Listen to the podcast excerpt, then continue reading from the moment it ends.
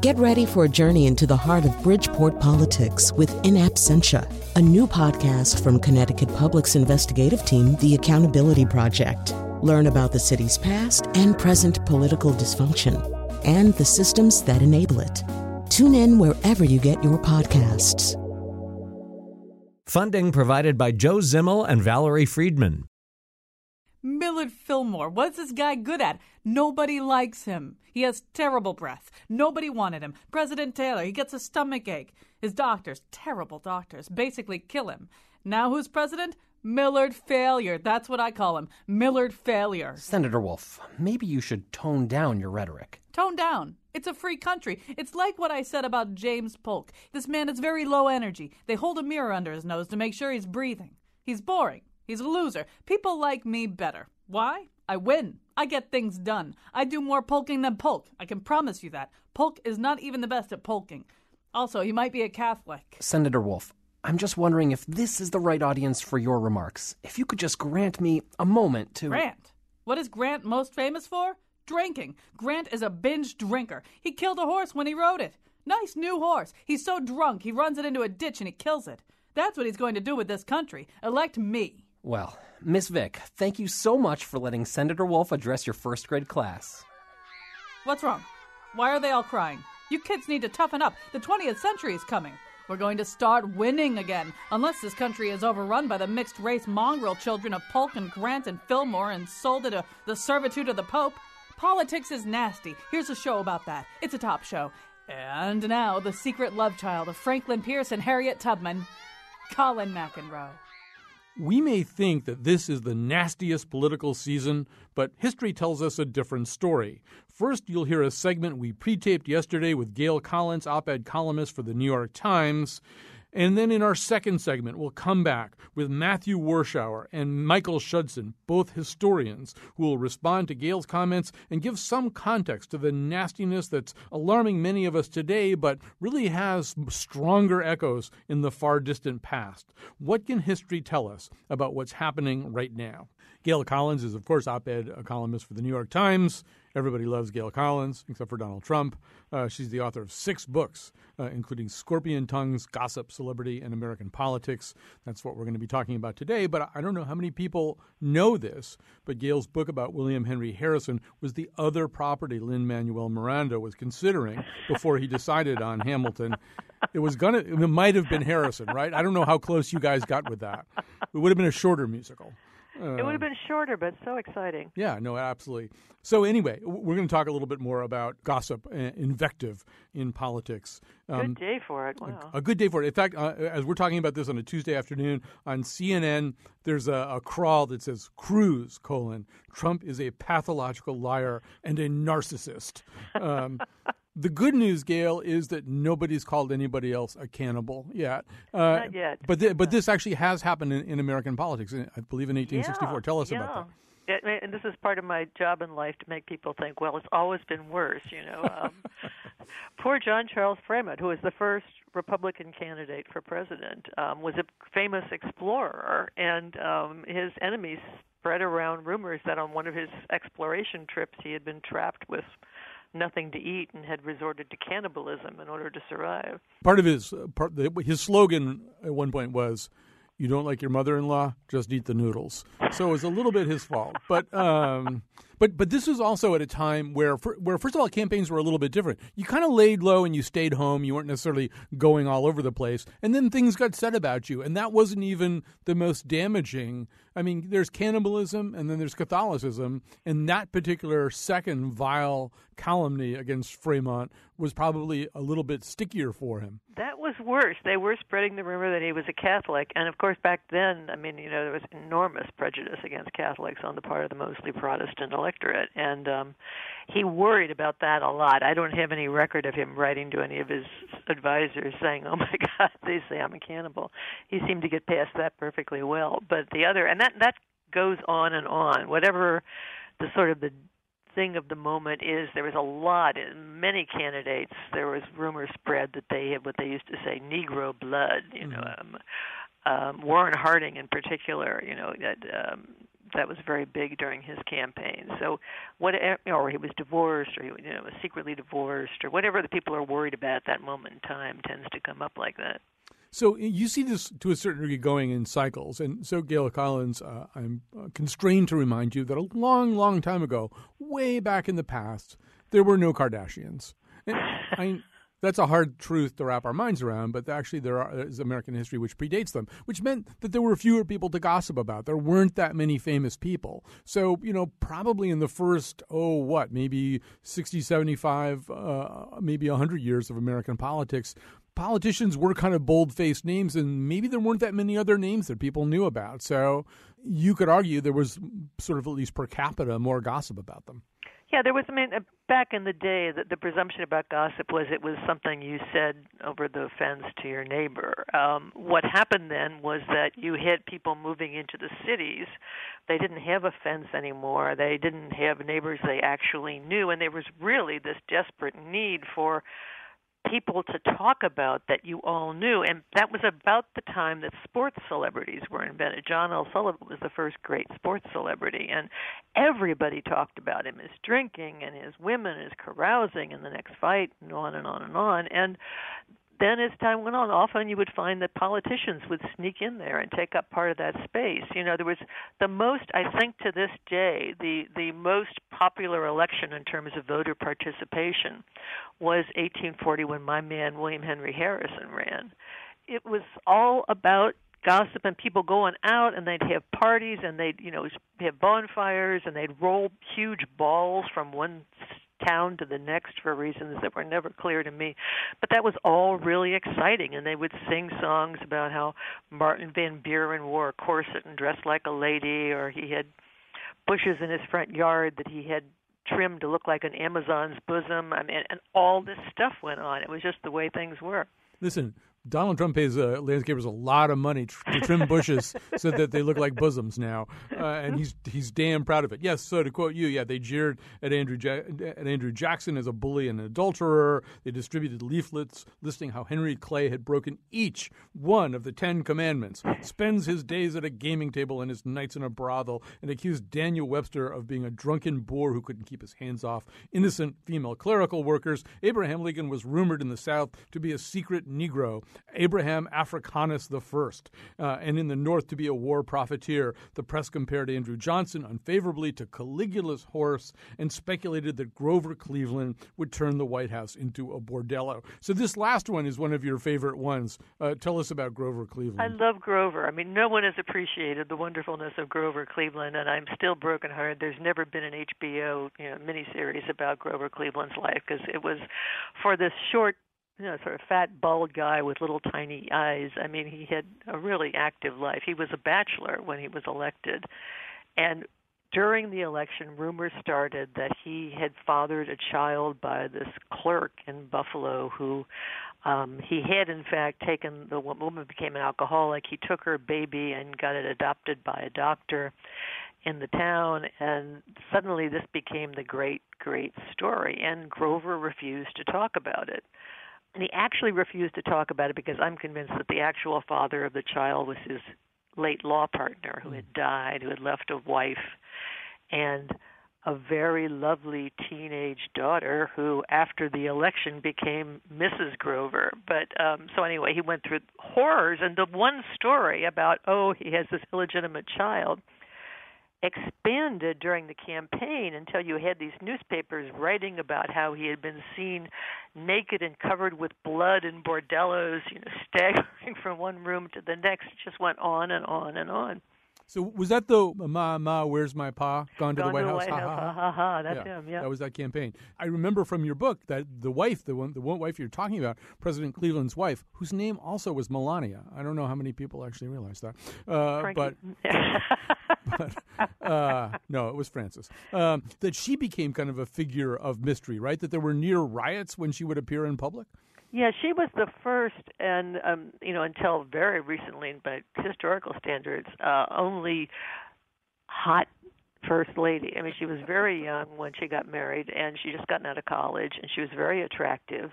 And there were no controls in those days about your picture. You couldn't sue um, a cookie company for putting the picture of the president's wife in front of their cookie ads.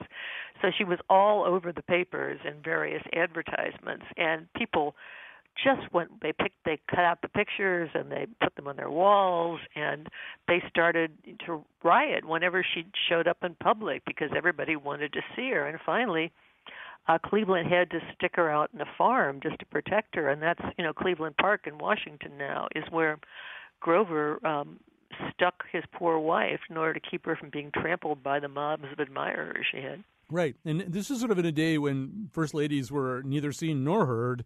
She actually stayed out of the limelight, as did uh, Mrs. Zachary Taylor, who you write. Her public profile was so low she had to be depicted in the president's deathbed portrait with her head in her hands. None of the painters had any idea what she looked like. Yeah, so, she never showed up on a cookie ad. I think the money wasn't right. That's the only reason, though. I mean, if they if they could have worked out the money, she would have done it.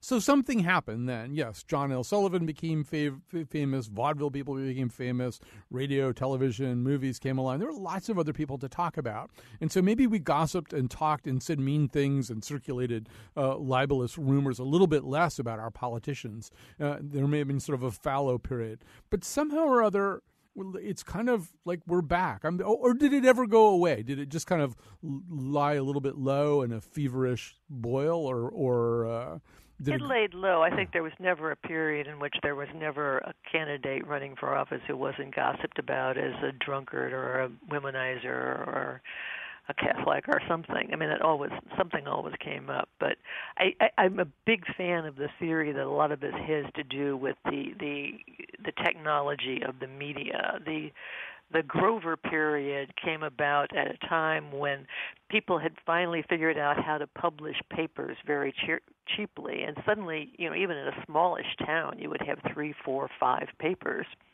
And they didn't make any money from ads at that time. They made their money from political contracts, basically. So you were either a Democratic or a Republican paper, and you just tried to slander the other side as much as possible in order to make your your sponsors happy and it became a crazy time for for this this sort of gossip and slander and then as things got more controlled as things consolidated and then you'd get into a period where even a big city only had one two three papers and they wanted to sell ads and they wanted to sell ads to everybody, not just Republicans or Democrats. And so things became very quiet and calm because the big media, the TV stations, the newspapers didn't want to mess with embarrassing scandal.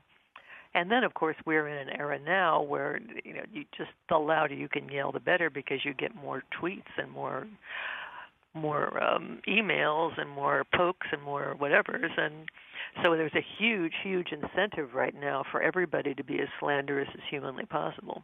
And and uh, yeah, there always have been these kind of little explosive stories. Uh, we lived through 1972, where uh, George McGovern's running mate Tom Eagleton.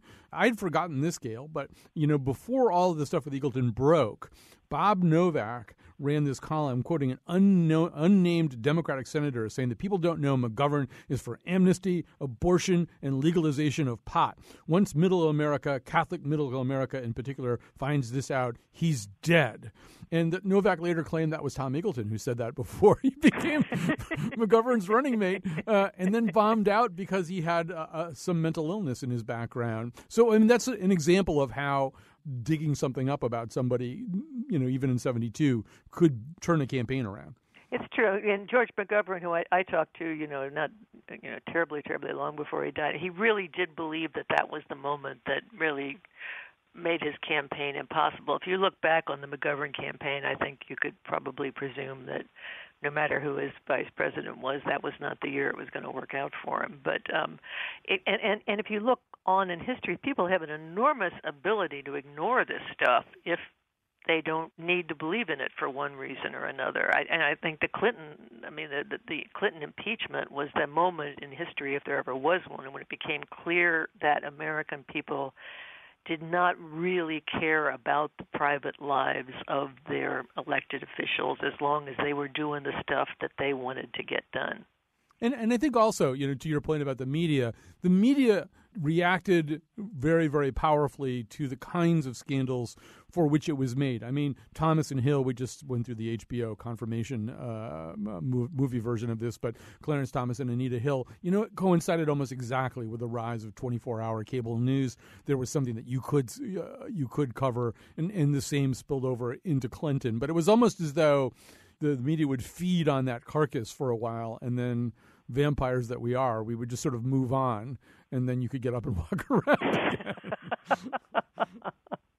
and I have to say that I was on the editorial board at the Times during the Clinton um impeachment crisis and every once in a while we would just I mean we'd had to write about it every day and people would just get so tired and once in a while my editor would turn to me and say, "Can you do one of those Grover Cleveland things?" just, you know divert us for the day. Right. Uh, no, the Grover Cleveland oldies, they're always great. You know, you can always yeah, play them again. And people will get up and dance if you play them too. So, so last question. I mean, obviously, you uh, uh, got into acrimonious exchanges, exchanges with Donald Trump way before it was fashionable. Uh, you were on the leading edge of that. But this is a guy who's running in a different way. I mean, I, I, in some of his interviews, he kind of basically suggests that he has seduced and abandoned other people's wives. Like he suggests this. You know? Yeah. Yeah, well, if you listen to um, poor Ted Cruz's pre-Indiana primary meltdown, I mean, he just kept saying, "But he's already said this thing. He says he's had sexually transmitted diseases. He bragged about it. I can't understand this. Why are you looking at this man?"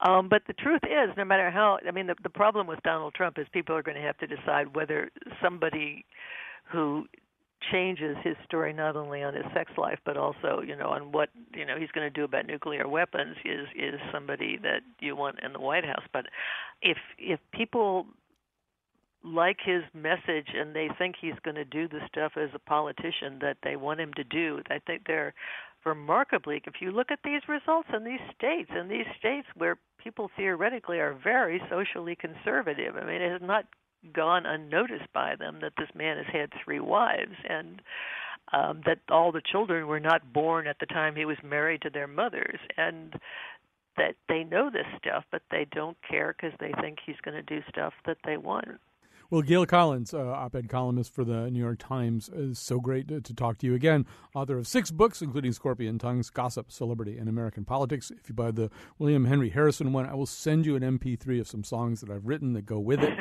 uh, and you can just play them while you're reading it, sing them to yourselves. Thanks for being with me today. Great to see you, Colin. Bye bye, Gail. So that was Gail Collins. Uh, in the next segment, we're going to come back. We're going to talk to Matt Warshauer, a professor of history at Central Connecticut State University, and Michael Schudson, historian and sociologist and professor of journalism at Columbia School of Journalism. We'll talk more about the history of campaign nastiness. When the haters start hating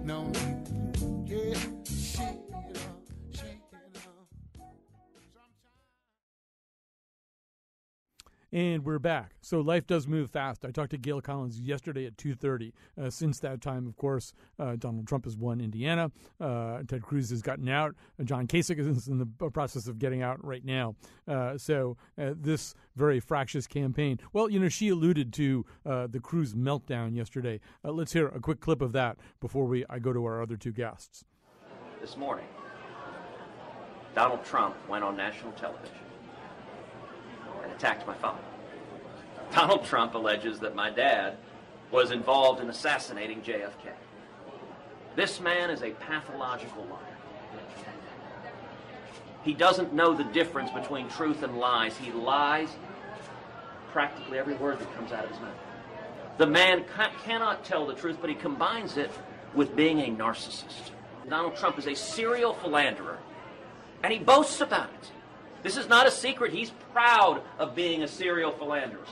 The man is utterly amoral. It, morality does not exist for him. Donald will betray his supporters on every issue. If you care about immigration, Donald is laughing at you. And he's telling the moneyed elites he doesn't believe what he's saying. He's not going to build a wall. That's what he told the New York Times.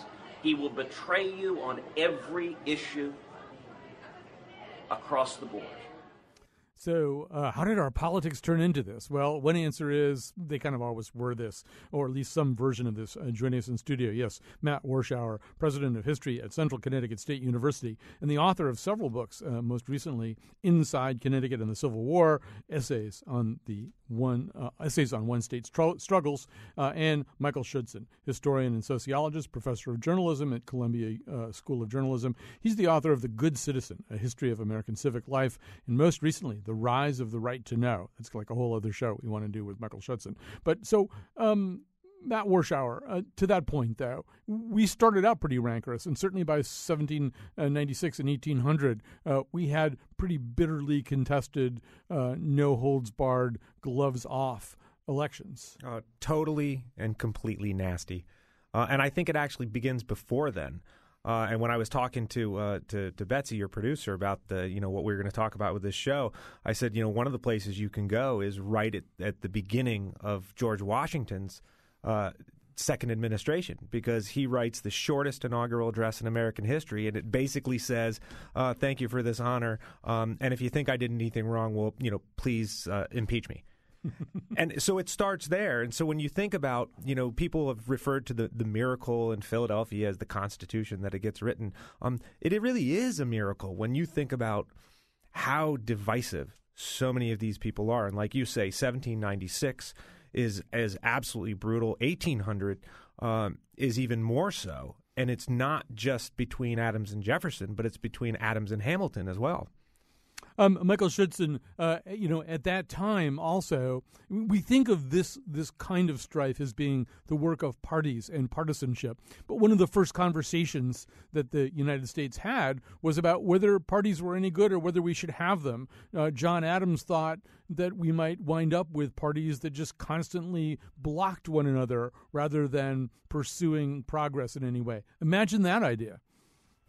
Right. Um, yeah, the the founders in general were against um, parties. They believed, as Madison put it, that there was mischief in faction, and that uh, if you allowed um, factions uh, to dominate, you would destroy this. I mean, remember there was no other Republican uh, political system in the world when when this one began, and uh, they were rather um, pessimistic about its ability to survive, and factions would destroy it. Um, and, and, in some ways, though, Matt, what you have with no parties is the opportunity for everybody to hate everybody else without even the organizational structure of parties around that. As you say, uh, Adams and Hamilton were at each other's throats. Oh, yeah. I mean, Madison's hope uh, in avoiding. He knew, and he wrote in Federalist Number Ten. He knew that it wasn't. It was impossible to avoid factions. They were always going to exist. So the only hope was to control them. And what Madison hoped was that there wouldn't be, you know, permanent party collectives, but rather people would vote their conscience on on various issues, and there would so, sort of be constantly shifting factions. And so the key was that people would be virtuous. Mm. And well, where are we in terms of virtue today? And where were we then? I mean, one of the things uh, we're sitting here in Connecticut. In uh, Connecticut was the home of the so-called Connecticut libels, where Federalists uh, were so full of spleen and invective against Jefferson that, that he did a very un-Jeffersonian thing, uh, which was to expand the po- po- power of the federal court. Jeffersonian Republicans were supposed to not want to do stuff like that, but he went after them with these basically criminal libel laws, seditious libel laws. He went after uh, pastors, he went after uh, sort of political spokespeople, and he went after newspapers. Well, I mean, there's a question of whether it's uh, un-Jeffersonian. Mm. Uh, there's been a few authors who have said, you know, Jefferson was never as strong as uh, somebody like Madison and and some of the other founders on that idea. But Jefferson's concept was that the First Amendment didn't really apply to the states, and he actually, in his second inaugural and in a couple of other writings, encouraged uh, states to go after people and, and prosecute them. Yeah. So we uh, and the, the one against the, the, Connecticut Courant actually went all the way to the Supreme Court, although that was sort of on a technicality. But uh, I mean, these were criminal prosecutions of people basically for mouthing off. Oh, oh lots of people. The, I mean, this is what the, the Sedition Act is about. Lots and lots of people are thrown in jail for. I mean, the the way that the sedition law goes is writing, uttering, publishing, speaking, I, on and on. Anything bad about the president of the United States. My favorite one. There was a, I think, a pastor in Bethlehem, Connecticut, who had um, called uh, a, a Jefferson a whoremaster and a whole bunch of other things, and a philanderer and stuff. It sounded like Ted Cruz, basically. Yeah, he had a spiel that was not unlike Ted Cruz. Uh, Jefferson, or the federal court uh, uh, backed by Jefferson, went after him on seditious libel, and as the case was about to convene, his lawyers, this pastor's lawyers, they wanted to subpoena like Lighthorse Harry Lee and all these sort of famous people from Virginia. Um, and uh, be, because of an affair that Jefferson had had with a guy, I think his name was Richard Walker, something like that. Uh, and it was going to be a hard one to dispute because Je- there were letters in which Jefferson talked about it. And, and, the federal courts dropped the whole thing because they couldn't stand the idea of c- calling as witnesses all these people up from Virginia who would have to testify to Jefferson's uh, infidelities. So, um, so, um, Michael Schudson, this isn't the colonial past that I was taught about in elementary school. I thought we were like this really nice country with pretty little New England greens and, and Virginia greens too, I suppose. And, and and I mean, have we sort of sold ourselves a vision of the past that doesn't, in fact, comport with the reality of the past? Uh, yes, I think think we do. There's a certain amount of founding father worship, and um, it you know they they also had feet of clay. Uh, so um, not that they there weren't distinguished um, leaders there. I mean, uh, I admire um, Madison and Jefferson, um, uh, despite the the truths that uh, uh, Professor Warshauer just uh, mentioned about Jefferson. Um, it, it was a different era. There was they took inequalities for granted that we no longer um, uh, believe in or, or tolerate um, uh, between men and women, between black and white, between white men who own property and white men who don't own property. Um, and you know the the, the Sedition Act um, that Matt just spoke about that that became law seven years after the First Amendment, and somehow or other they managed to, um, you know, believe two opposite things at the same time. It's Alice in Wonderland.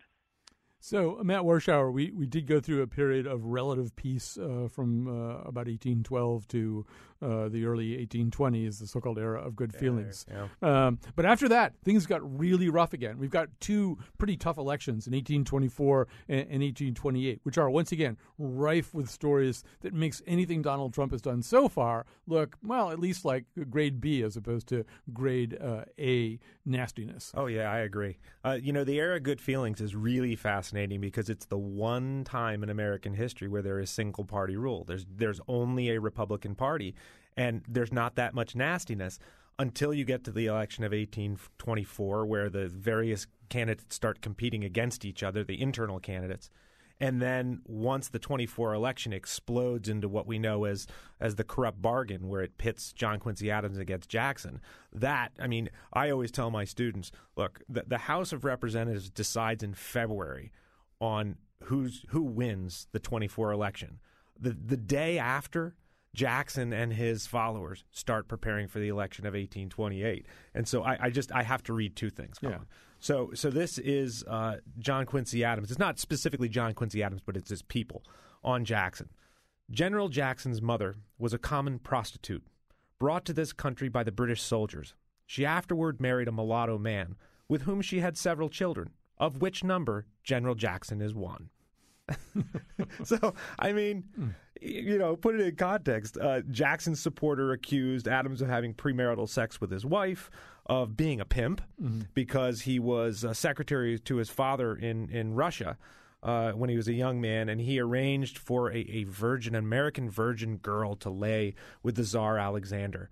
Um, he he was accused of being a gambler because he brought a pool table into the White House. I mean, so all of these things are flying around, trying to just sort of dismantle one's opponent. Um, Jackson, I think, actually believed or, and said that political rhetoric of this type killed his wife. Right? I think. Oh, uh, yeah. He he believed that absolutely, and in fact, you know, they they talked all about it. And we don't have time to go into the whole history of his of his marriage, but the fact is, you know, he did sort of run off with another man's woman on the frontier. And he he never thought that it, he was going to run for president at that early time. So you know what would be the big deal?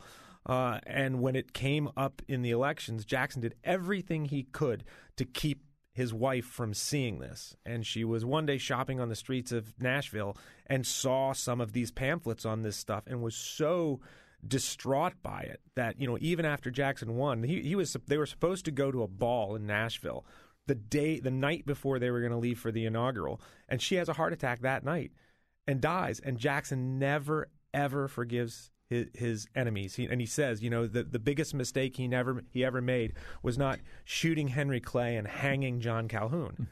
One thing we know is these make for great musicals. I've seen Bloody Bloody, Andrew Jackson. Yeah, and of course, I've seen it. Of course, Hamilton is uh, is is taking over the world. So, Michael Schudson, another thing's happening right around this time, which is that politics in America is going from a spectator sport to a participator participatory sport. Right? you've suddenly got kind of bigger political engines with the average person not on the sidelines watching these storied uh, elites and founding fathers thrash things out, but but a lot of people are getting into the game.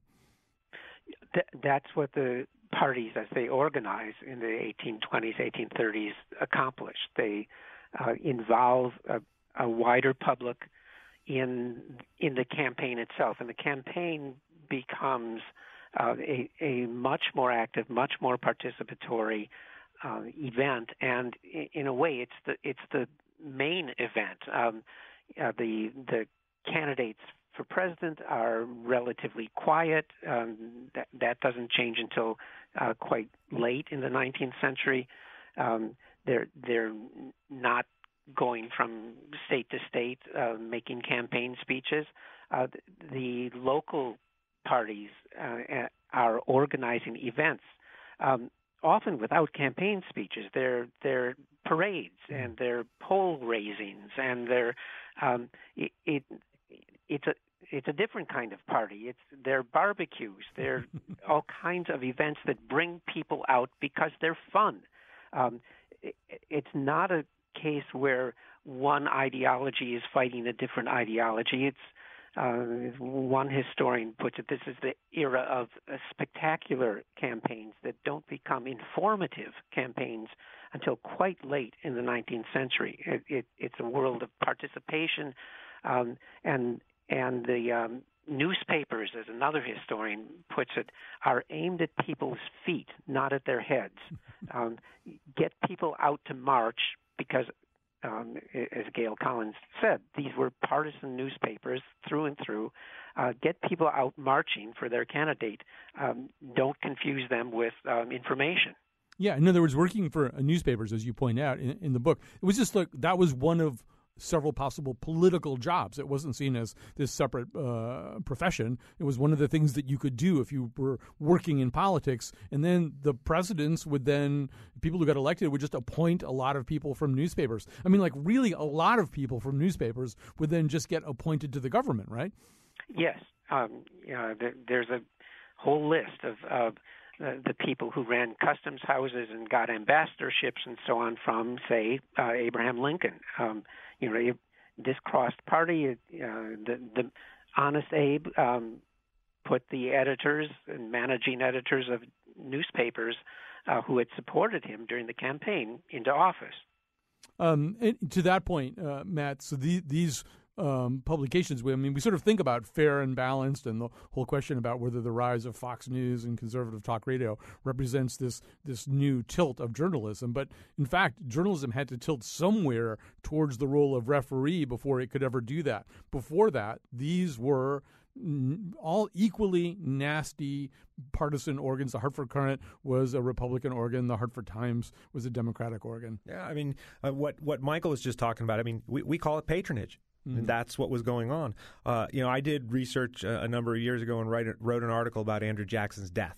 Mm-hmm. and how newspapers treated it and how it represented the party ideology of the time. And you can, from the 19th century, if you know the history, you can literally pick up one of these newspapers, read two or three lines and go, oh, that's a Democratic paper. Oh, mm. that's a Whig paper. But I do want to say one thing um, that Michael was uh, was addressing that you know these are all about you know parties and and not meaning political parties, but rather the hoopla of mm. parties. And there's two great things that occupy people's time in the 19th century. It's politics and religion, mm. revivals.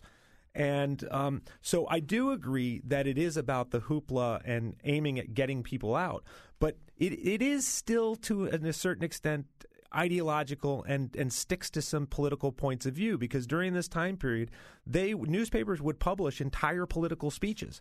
Mm-hmm. And that's we, we would never do that today. That's I mean Americans today can literally sit through a, a president's State of the Union address, literally, let, let alone read an entire political speech that's published in a newspaper. Although Michael Schudson, to that point, uh, the newspapers were so partisan. I think this is in your book that um, that it was necessary in order to accurately reconstruct the Lincoln Douglas debates. It was necessary really to go to multiple sources because they didn't report them the same way. I mean, they didn't even report quote what was quote unquote verbatim uh, was in fact cherry picked and and and warped depending on, on the focus of the newspaper. Uh, yes, and in in the case of the uh, Lincoln Douglas debate, um, Lincoln, I assume this was the same with Douglas as well, but Lincoln would sit down with the um, editor uh, of the Republican newspapers and uh, edit his speech that he had just given mm-hmm. uh, so that it sounded better in the newspaper. Uh, so the, the one of the historians of Lincoln Douglas debates uh, used as um, for his text used the Democratic papers um, sorry, the, the, the Democratic papers to find out what Lincoln actually said, and the Republican papers to find out what Douglas actually said, because uh, the other papers, the, the paper of the same party, would help um, by editing and improving the speech of their own candidate. Um, I, you know, Matt, I, I, and I, I don't know the answer to this question, but one of the questions that I have is that, you know, at those times, I mean, obviously, passions were heightened, tensions were heightened. Uh, you've got things like the, you know, the fight over slavery, the onset of the Civil War, the aftermath of the Civil War. Uh, people had a lot on the line. I, I wonder, though, was there any more preservation of the notion that parties uh, exist to sort of control exchanges of power, but not to obliterate one another or completely demonize one another. I mean, you know, we look at the situation now where Mitch McConnell won't allow uh, a, vote on a Supreme Court nominee. I mean, it seems to be kind of in defiance of how we think the country's supposed to work and, and things like that. But it's clearly partisan politics, part, part, part, I can't say it, partisan uh, partisanship uh, ha- has trumped you know any kind of consideration of the way the government works. Was that ever thus, or were, was there a little bit more a Marquess of Queensberry rules about what you could and couldn't do? Well, I think what both parties realize in the 18, you know, one, once the party system comes to fruition, where we clearly have two parties, and, and Gail mentioned this before the, the election of 1840, the hard the, the, the log cabin and hard cider campaign, which is infamous with William Henry Harrison. Um, I think they have figured out um, that they need each other to a certain extent. You you have to have an opposition in order to maintain your own party. You have to have somebody to yell about and go against. And one of the things that happens in the 1850s and allows the Republican Party to develop. I mean, you have in the mid 19th century, you have Democrats versus Whigs, and they're really centered around um, economics, but also the, the very image of Andrew Jackson. You either love him and follow him, or you hate his guts.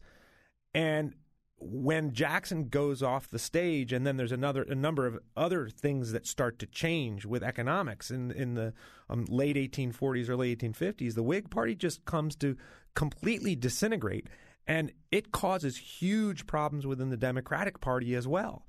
Mm.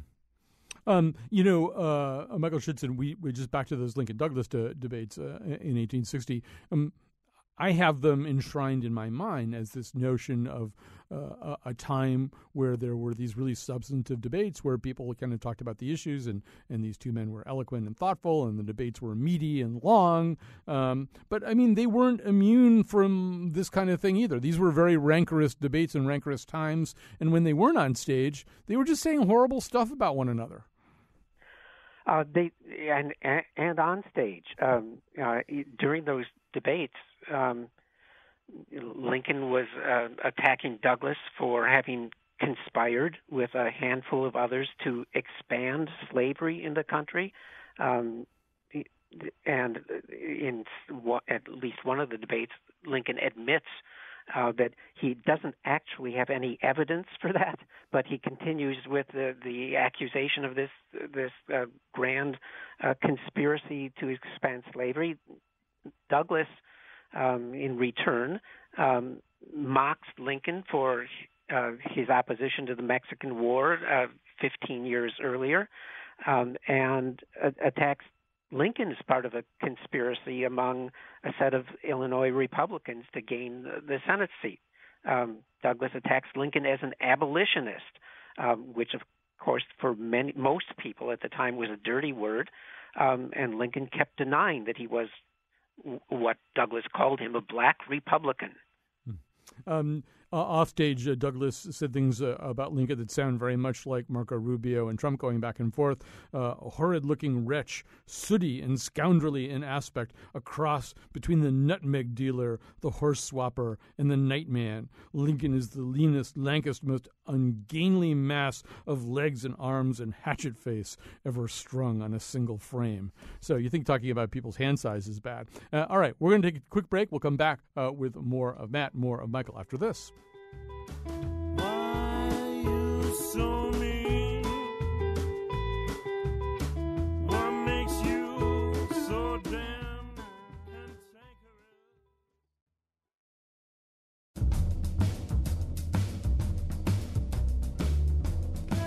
Today's show was produced by Betsy Kaplan, who's known to be a fusty lugs and a goober mouch. And me, Chion Wolf. Greg Hill, that fop doodle and muck spout, appeared in the intro and tweets for us at WNPR Colin. Bill Curry is a vile mumble crust and snout band. For show pages, articles, and proof that the Here and Now staff is a pack of quiz bees and saddle geese, go to our website, wnpr.org slash Colin. On tomorrow's show, the parallel narratives on right wing radio. And now, back to Colin. Yeah, this is a whole week we're doing of, of uh, political considerations. Uh, today we're uh, looking into the past uh, and looking at how uh, elections were every bit as nasty as you worry that they are or will be today. Uh, tomorrow's show, there's a whole other conversation that, for the most part, you're not hearing, and it's it takes very different forms. So we're going to talk about that.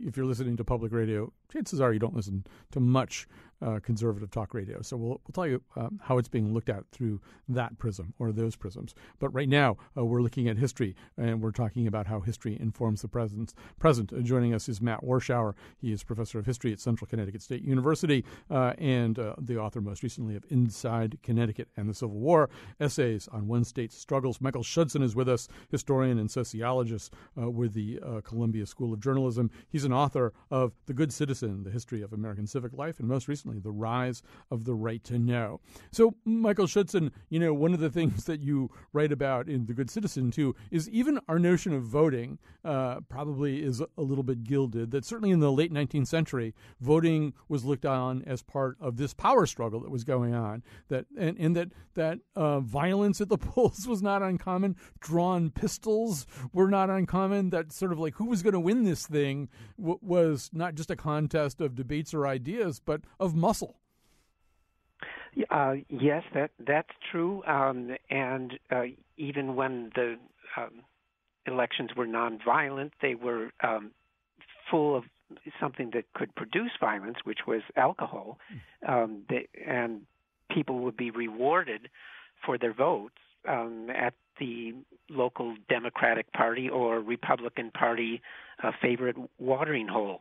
Uh, and it was easy to know um, who voted which way until the 1890s because there was no state prepared ballot. There was the the um, ticket that you put into the ballot box uh, came from a party worker. Um, the party worker stood outside the polling place, and you went to the worker from your party. You took the piece of paper that had on it only listed the names of that party's candidates, and you didn't have to mark it, you just placed it in the ballot box. So the whole act of voting had a rather different flavor uh, in the 19th century. It was you know, the act of going over to the party worker and taking that ticket that he handed you was an act of affiliating with the party. It was not quite in the same way it became later an intellectual or rational or um, emotive choice among parties. It was uh, showing, uh, demonstrating uh, your allegiance to one party. Was not really a secret ballot. You know, um, Matt Warshauer, one of the things that Michael writes about is the concept of the informed citizen. This is this cherished ideal that we have that ultimately we're going to have. I mean, our country is founded on these Lockean ideals that people are going to be smart enough to control their own destiny, to be able to make good decisions based on ideas, based on their own apprehension of what the truth is. So I, don't know. I, I, don't want to leave everybody hopelessly cynical about our entire history or, or our, even our present. I mean, to what degree despite everything that we've said here today, do we can we still be said to say to, to have elections that are about ideas and perhaps even about ideals? I, I think elections are still about ideals. I think there's distinct differences between what Republicans uh, are espousing today and, and what Democrats. I mean, I, I, think the Bernie Sanders movement is all about uh, ideals. Some people say that it's not enough specifics, but it is about ideals.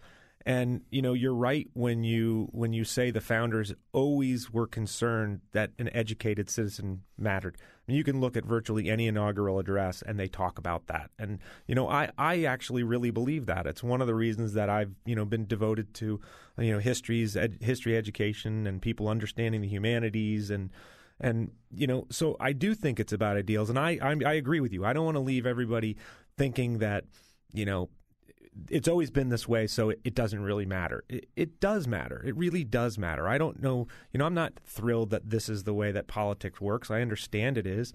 Um, but uh, and we always think we always look back longingly and this is one of the things that michael uh, addresses in his book we're always sort of looking back longingly towards a better age that it was better at some other time and but you know you do kind of feel that things right now are not so great. and are they that much worse than in the past? And, and, Michael, you know, one thing that we talk about a lot is civility or a lack of civility. And we certainly see in the ways that Matt is saying right now about things being not so great, a lack of civility. Uh, on the other hand, a, a, total commitment to civility is seems as though it's kind of a commitment to things not changing as well. I mean, maybe the question is who at whom do you direct your incivility? Um, that, but ultimately, that when we've had change in this country, uh, important, meaningful, desirable change, um, rule breaking has gone along with it. Uh, y- yes, I, I, guess I'd say two things here. Y- yes, so, um, sometimes. Um, uh, although in general, um, I, I, think people should be c- civil. Um, sometimes uh, expressing things uncivilly becomes um, necessary. I, I, I would hope more than is the case that people would resort to incivility rarely uh, rather than routinely. Uh, and this campaign has been disappointing that way to me. But um, but sometimes, say in the civil rights movement, uh, perhaps even more so in uh, gay liberation movement, sometimes in the women's movement, people had to uh, or felt they had to, and I think were justified in saying, "I, I need to get your attention." Uh, and I'm going to have to do something a little out of the ordinary, and you may even find it uh, rude uh, to do that. Um, and sometimes that has been a real breakthrough. And the rules of civility um, can be quite um, they can be a straitjacket. I, I think one of the big differences um, that makes this a better era, the last um, since the 1960s, is that the, the press became uh, the press that had become professionalized, not like the 19th century partisan press, had also become very tame um, and uh, did not have a real tradition of investigative reporting that is, has been stronger since the 1960s than at any earlier time in American history. So they, there's a kind of set of arbiters in the, um, eh, or at least would be arbiters um, um, uh, in the press to arbitrate between various claims of the candidates. Um, Matt Warshauer, we got literally 30 seconds left, but I'm assuming if people want to look at a historical model for understanding the rise of Donald Trump, it really is Andrew Jackson. I think there's a yeah there's a good argument there, and I've read a lot of the articles about that. Um, you know, I, I, think they also have a lot of big differences too. But yeah, yeah, I, I agree with that. All right, Matt Warshauer and Michael Schudson and Gail Collins. Thanks to all three of you. Couldn't have asked for three better, more perfect panelists to talk about this. Tomorrow we're going in an even, well, no, I won't even characterize it. We're going to look at right wing radio or conservative radio.